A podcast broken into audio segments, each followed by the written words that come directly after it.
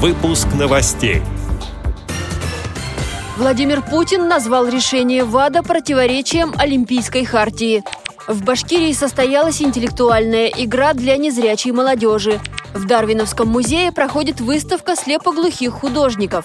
В Мурманске провели областной конкурс КВН без границ.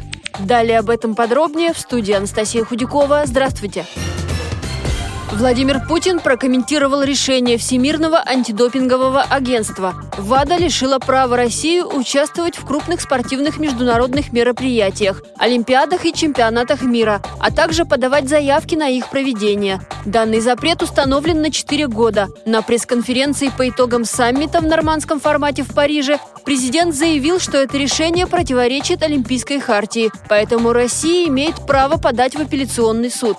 Решение ВАДА принято на заседании исполкома 9 декабря. В связи с этим на Олимпиадах, летней в Токио и зимней в Пекине, а также на чемпионате мира по футболу в Катаре, российской сборной придется выступать в нейтральном статусе.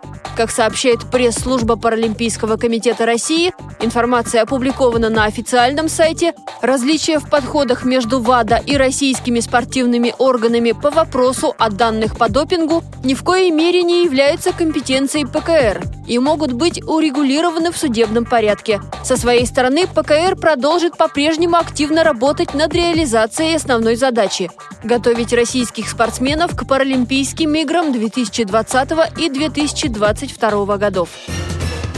В Башкирской библиотеке для слепых прошел Кубок города Уфы среди молодежных команд. Игра состояла из восьми раундов и представляла собой интеллектуальное ассорти, похожее на известные турниры «Сто к одному», «Что, где, когда» и «Киси». В интеллектуальном соревновании участвовали школьники, студенты медицинского колледжа и третья команда «Сборная», куда вошли студенты разных вузов и работники учреждений. Последняя из названных и стала победителем. В таком формате в Башкортостане состязания провели впервые. Организаторами выступили Уфимская городская местная организация и Совет по работе с молодежью Башкирского отделения ВОЗ, а также Республиканская специальная библиотека для слепых, передает общественный корреспондент Надежда Долматова.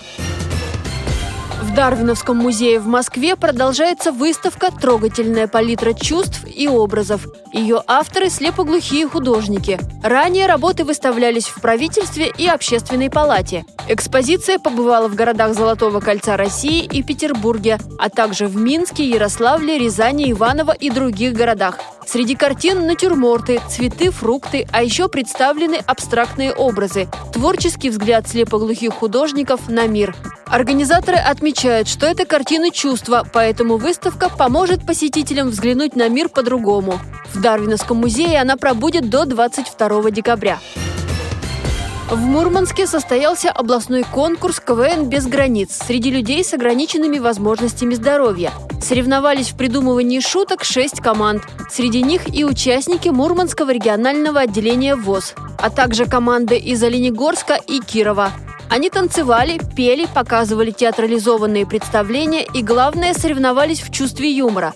По итогам жюри отметила мурманских КВНщиков с нарушением зрения и присудила им первое место.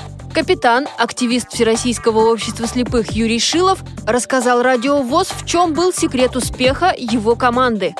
Секрета-то особого никакого нет, просто сплоченность и долгие тренировки. Не тренировки, а репетиции. У нас команда называется «Смех и грех», так как основная тематика наших шуток – это наши проблемы, проблемы инвалидов по зрению. Смеяться над собой, мне кажется, это очень даже хорошо, когда ты умеешь не просто смеяться, а еще и смеяться над собой. Когда у тебя есть проблема, а ты ее вышучиваешь, она уже перестает быть проблемой, получается. Порой так бывает. Эти и другие новости вы можете найти на сайте Радио ВОЗ. Мы будем рады рассказать о событиях в вашем регионе. Пишите нам по адресу новости собака ру. Всего доброго и до встречи!